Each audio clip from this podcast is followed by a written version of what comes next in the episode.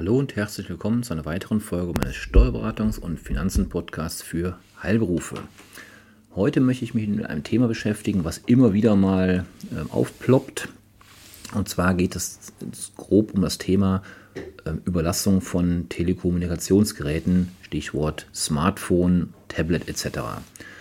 Der BFH, also das höchste deutsche Steuergericht, der Bundesfinanzhof, hat in drei Urteilen jeweils vom 23.11.22, also vor ein paar Monaten mittlerweile, bestätigt, dass die Steuerbefreiung für die Überlassung von Telekommunikationsgeräten, also zum Beispiel im Smartphone, im Laptop etc., auch dann gilt, wenn der Arbeitgeber, also Sie, meine lieben Zuhörer, das Gerät unter dem Marktpreis vom Arbeitnehmer erwerben und diesem wieder zur privaten Nutzung überlassen.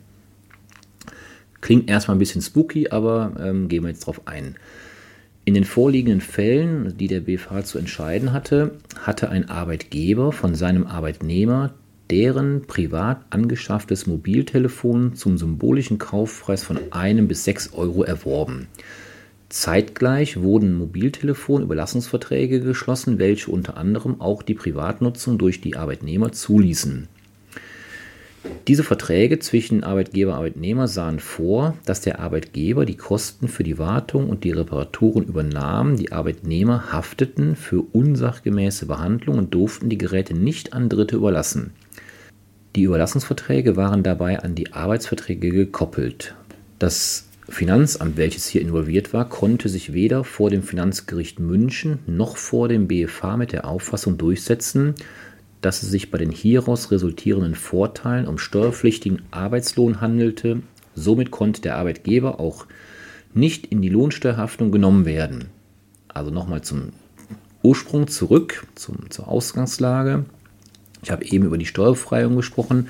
Was bedeutet in unserem Kontext Steuerbefreiung? Heißt, grundsätzlich, wenn Sie als Arbeitgeber Ihrem Arbeitnehmer Gehalt zahlen, wird das natürlich der Lohnsteuer unterworfen. Es gibt Gehaltsbestandteile, die, die dieses Schicksal nicht teilen, also steuerfreie Leistungen.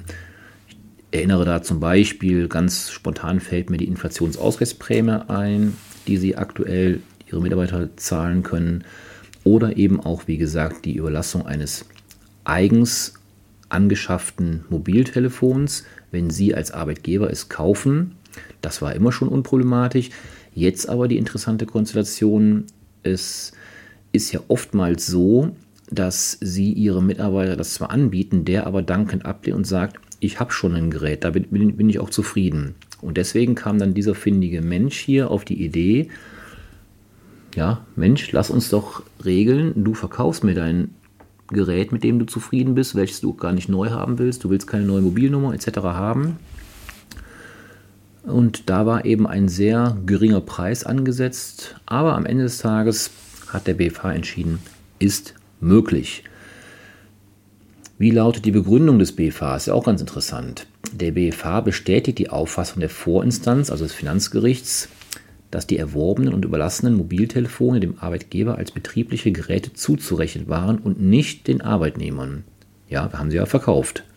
Günstig, aber wir haben sie verkauft. Denn der Arbeitgeber hatte durch die Kaufverträge hieran das zivilrechtliche Eigentum erlangt zu einem günstigen Kaufpreis, Klammer auf, Klammer zu. Laut BFH handelte es sich bei den Kaufverträgen um keine Scheingeschäfte. Aus Sicht des BFH waren auch keine Fremdvergleichsgrundsätze zu beachten, da es an dem hierfür erforderlichen Näheverhältnis zwischen Arbeitgeber und Arbeitnehmer fehlte. Laut BFH wurde dabei der Nachteil eines geringen Kaufpreises aus Sicht des Arbeitnehmers durch den dadurch erlangten Vorteil des Nutzungsvertrags ausgeglichen. Für den BFH handelt es sich damit auch um keine missbräuchliche Gestaltung, denn es steht den Steuerpflichtigen frei, einen gesetzlich vorgesehenen Steuervorteil in Anspruch zu nehmen. Hinsichtlich der Überlassungsverträge hob der BFH ausdrücklich auch hervor, dass diese mit der Beendigung der Arbeitsverhältnisse endeten. Insofern kam im Grunde auch kein abweichendes wirtschaftliches Eigentum der Arbeitnehmer an den Mobiltelefonen in Frage. Also komplett auf einer Linie der BFH mit dem Steuerpflichtigen. Wie lautet nun unsere Einschätzung und ja auch der Tipp zur Gestaltung? Hatte ich eben schon mal angesprochen. Die Arbeitgeber, also ihre Arbeitnehmer, so kenne ich das bei mir auch, verfügen in der Regel selbst über ein Mobilfunkgerät mit einem entsprechenden Vertrag. Die Telefonnummer möchte der Arbeitnehmer nicht mehr freigeben oder nicht mehr missen. Diese ist bei Freunden und Familien bekannt. Eine Änderung wird als nachteilig angesehen. Durch die vorliegende Gestaltung, das heißt Übereignung des Arbeitnehmers an den Arbeitgeber mit anschließender Überlassung, können Arbeitgeber und Arbeitnehmer die Steuerbefreiung auch ohne größeren technischen Umstellungsaufwand nutzen. Der Vorteil dieser Steuerbefreiung besteht aus meiner Sicht darin, dass die Steuerfreistellung von betrieblichen Geräten auch für die Verbindungsentgelte gilt. Es geht also nicht nur um das Gerät, sondern auch um die laufenden Kosten. Dies schließt laut BFH ausdrücklich auch die monatlichen Kosten der von den Arbeitnehmern selbst abgeschlossenen Mobilfunkverträge ein, sofern es sich um ein betriebliches Gerät handelt. Denn laut einem dieser besagten drei Urteile sind der Mobilfunkvertrag und das betriebliche Gerät untrennbar miteinander verbunden. Vorsicht an einer Stelle, das gilt nur dann, wenn das Gerät auch tatsächlich dem Arbeitgeber zuzurechnen ist, es sich also um ein betriebliches Gerät handelt.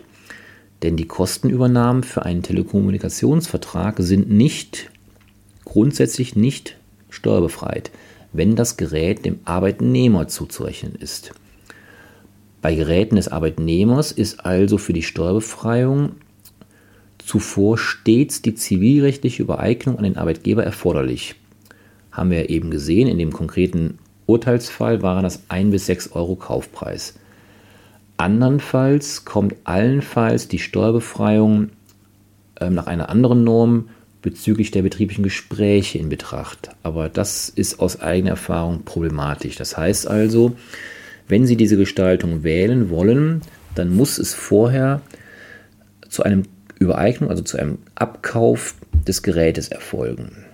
Ja, ein, wie ich finde, sehr praxisrelevanter Fall und das lässt diese äh, Gestaltungsmöglichkeiten doch wieder ein bisschen größer werden und ähm, ich habe bei meinen Mitarbeitern sage und schreibe in einem einzigen Fall ähm, in den letzten Jahren den, ja, es gehabt, dass ich grundsätzlich das Telefon kaufe beim Hersteller und dem Mitarbeiter zur Verfügung stelle.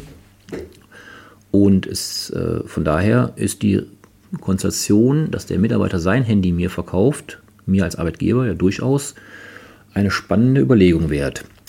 Ja, mit dieser Überlegung möchte ich Sie in den Feierabend ähm, bzw. den Nachmittag entlassen. Freue mich, wenn Sie beim nächsten Mal wieder einschalten und wünsche Ihnen alles Gute. Bis dahin, tschüss.